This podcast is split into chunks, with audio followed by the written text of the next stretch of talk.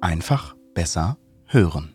Hallihallo und herzlich willkommen zur neuen Folge unseres Peelcast. Schön, dass ihr wieder eingeschaltet habt. Wir freuen uns. Ich darf heute mit zwei ganz besonderen Gästen hier den äh, Cast aufnehmen.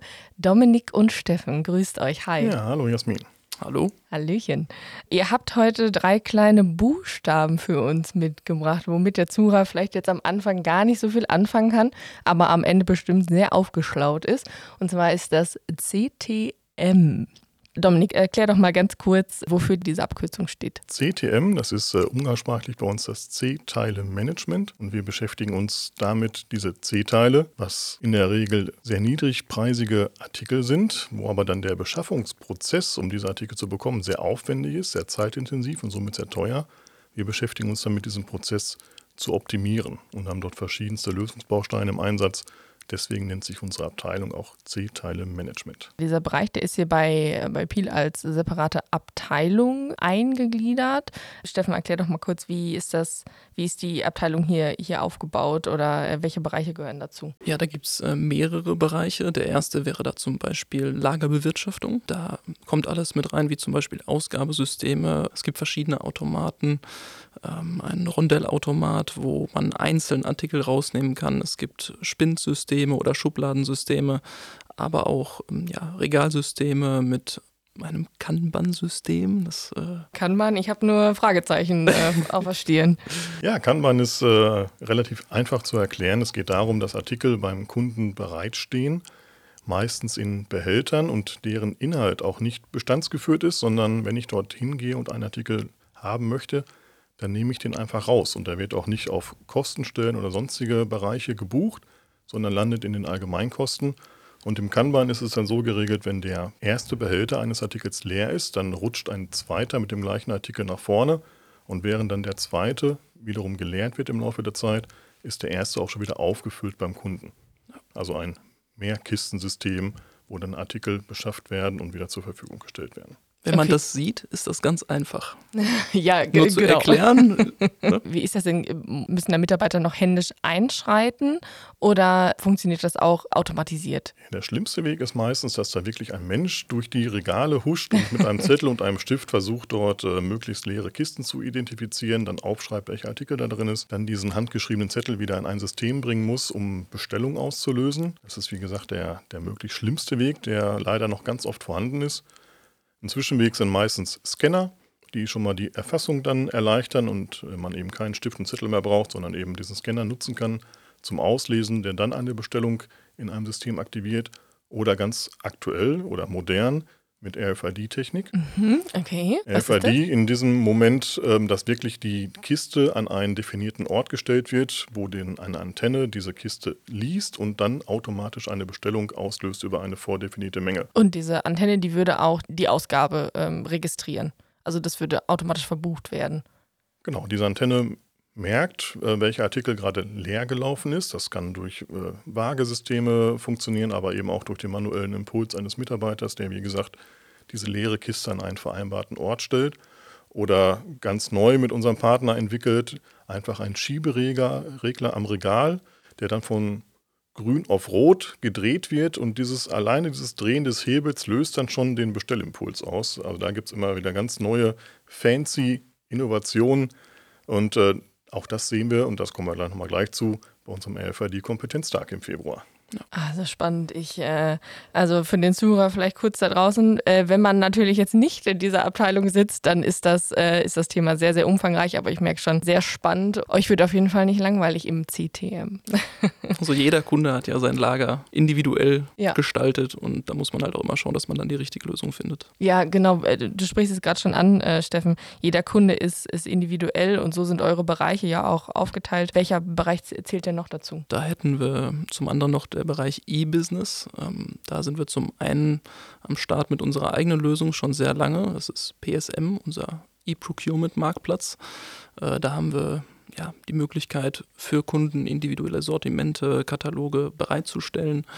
Ähm, aber wir arbeiten auch mit anderen Partnern zusammen, ähm, zum Beispiel Unite oder Simple System. Also wir wehren uns da nicht, sondern sind froh, dass wir so gut auch mit denen zusammenarbeiten können und auch den Kunden darüber halt Produkte bereitstellen können. Also verstehe ich das denn richtig? Der Kunde bekommt dann einen Zugang von euch für seinen eigenen Marktplatz und shoppt auch, ich sag mal, nur die Produkte, die er vorher angefragt hat? Oder ist das quasi wie so ein allgemeiner Katalog für alle? Oder? Also es gibt verschiedenste Möglichkeiten. Genau das, was du gerade schon gefragt hast, Jasmin. Zum einen gibt es durchaus Varianten, wo der Kunde nur das am Ende auch sehen möchte, was er vereinbart hat. Also wir wirklich ein abgestimmtes Sortiment online stellen. In den meisten Fällen ist es aber so, dass wir all das, was wir online bereitstellen können, das sind eine knappe halbe Million Artikel mittlerweile, Uiuiui. dass das der Kunde wirklich im vollen Umfang zur Verfügung gestellt bekommt und uns dann als Lieferant an seine Anwendergruppen intern verteilt und die können dann eben all das bestellen, was sie bei uns finden. Außer der Kunde schließt gewisse Warengruppen dann nochmal aus. Ja, und vor allen Dingen digital, oder? Also ich sag mal, das hat, natürlich auch viele Vorteile äh, zum analogen oder klassischen Katalog, oder? Ja, es steht, äh, die die Preise stehen letztendlich fest, die Bestellwege stehen fest und somit äh, ja, müssen sich bei uns ein weniger Menschen mit der manuellen Auftragserfassung beschäftigen, sondern alles läuft eben digital, auch die Rückkommunikation, ähm, Lieferwiese etc. All das versuchen wir immer möglichst digital abzubilden. Mega, cool. Ähm, welcher Bereich gehört denn noch so zu, zu eurem Alltagsgeschäft? Ähm, die Prozessberatung im C-Teile-Bereich, weil es gibt jetzt nicht nur die eine Lösung für alles, sondern wir schauen immer, welche Anforderungen bestehen auf Kundenseite und versuchen auch die Produkte zu clustern nach Dringlichkeit und Wertigkeit. Also wie dringend muss jetzt mein Bedarf gedeckt werden und wie teuer ist das einzelne Produkt. Dann geht es ja wirklich vom günstigen Normteil, also einzelne Schrauben sind im Produktpreis ganz einfach günstig bis hin zu Hochpräzisionswerkzeugen, die einfach zu teuer sind, um irgendwo offen im Zugriff zu sein. Das muss man sich dann anschauen, welche Lösung es dann gibt. Und wir haben den Vorteil, dass wir wirklich auch ganz viele Lösungen spielen können und nicht nur diese eine in petto haben, sondern immer einen ja, riesen Bauchladen mit dabei, um dann ganz gezielt auf die einzelnen Anforderungen anzugehen. Okay, und jetzt mal so aus der Erfahrung gesprochen, äh, was war denn so der schlimmste Prozess, den ihr mal beim Kunden vorgefunden habt? Ja, klassisch ist das immer, dass Leute ähm, in einen Online-Shop gehen, sich dort ein Produkt raussuchen, also schon auch einen Link zum Produkt haben, das Ganze als Screenshot dann an eine Einkaufsabteilung schicken, die dann wieder in den Shop gehen Oh müssen, um das dann nochmal in eine Bestellung zu überführen. Also diese ganzen Prozesse, wenn man vorher schon die Recherchearbeit gemacht hat, sollte es immer möglichst gut zum Einkauf, zum Beschaffer irgendwie übermittelt werden. Und das sind halt so oft die Hürden im Alltag, wo einfach so viel Zeit verplempert wird, weil das Ganze eben ja besser organisiert sein kann. Mhm. Okay, und jetzt mal, jetzt mal prozentual gesprochen, wie viel Kosten können eingespart werden durch die Optimierung eines Prozesses? Mal so grob über den Daumen. Ja, ähm, kann man mal kurz die Frage an die Hörer stellen, wie teuer ist denn so ein Beschaffungsprozess? Äh, nicht jeder weiß wirklich, wie seine eigenen internen Kosten sind. Ähm, Wir nehmen dazu immer eine Studie, anhand äh, ja, diese Kosten einmal ermittelt wurden und das pendelt sich im Laufe der Jahre auch immer um so diesen Wert ein. Wir rechnen immer mit 115,28 Euro pro Bestellprozess und dann ist es egal, ob ich einen Kugelschreiber bestelle, einen, ein Auto oder auch Strom bei meinem Energielieferanten. Und alleine dieser C-Teile-Prozess hat halt möglichst, also hat in der Regel ganz viele Prozessschritte, die es einfach so teuer machen, weil dafür ganz viel Zeit in Anspruch genommen wird.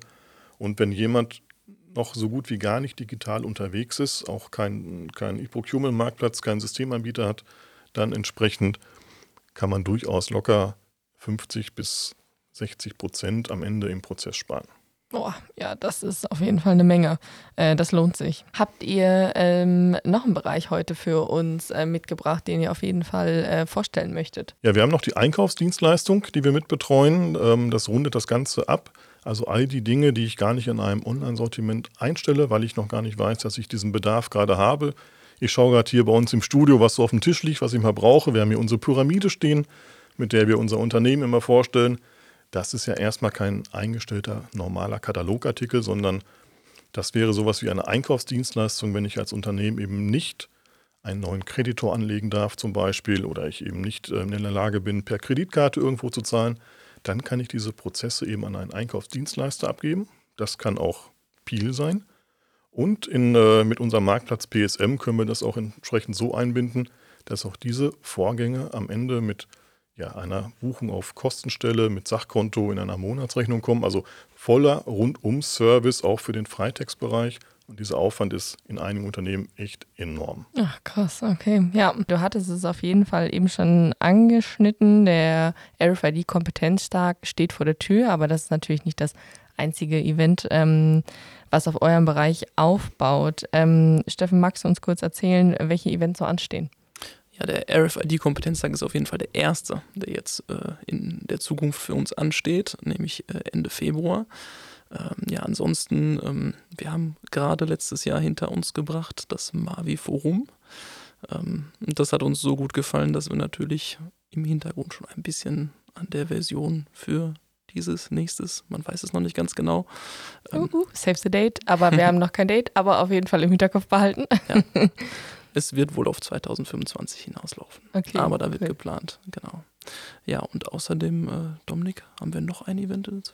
Ja, wir werden äh, mit unserem Partner für Ausgabesysteme einen Tag veranstalten, dass man sich ja die Ausgabeautomaten auch wirklich mal in Live angucken kann, nicht nur in der bloßen Theorie. Ausprobieren, Fragen stellen, neue Modelle äh, erkunden, was es dort alles für Möglichkeiten gibt. Das wird im April stattfinden. Und wir sind als Aussteller zu all den Themen, die ihr jetzt gerade gehört habt, in Düsseldorf bei den E-Lösungstagen vertreten im Mai. Dort ja über zwei Tage rund um Prozessthemen, Verbesserung für den Einkauf. Auch Piel ist da seit Jahren gesetzter Aussteller. Also wir halten fest, auf jeden Fall zwei äh, Kompetenztage, RFID mhm. und Ausgabeautomaten. Ihr seid auf den E-Lösungstagen in Düsseldorf. Und dieses nächstes Jahr, man weiß es noch nicht, im Mavi-Forum äh, ist auf jeden Fall gesetzt. Äh, klingt gut. Also für alle, die die Jungs mal live erleben wollen oder sich die persönliche Beratung einholen wollen, äh, die Tage sind auf jeden Fall gesetzt. Ihr habt die Möglichkeit, euch über unsere Homepage weiter zu informieren, euch anzumelden, aber auch die Jungs direkt anzuschreiben. Äh, also äh, zögert da auf jeden Fall nicht. Ich möchte mich auf jeden Fall bei euch beiden bedanken für, die, für den Besuch hier bei uns und äh, freue mich auf die äh, anstehenden Events. Und äh, ja, äh, schön, dass ihr da wart, Dominik Steffen. Ja, vielen Dank. Hat Danke für die sehr viel Spaß gemacht. Ja, in diesem Sinne, ähm, bis bald. Wir hören uns. Vielen lieben Dank fürs Zuhören. Ciao, ciao. Tschüss, Kind. Tschüss.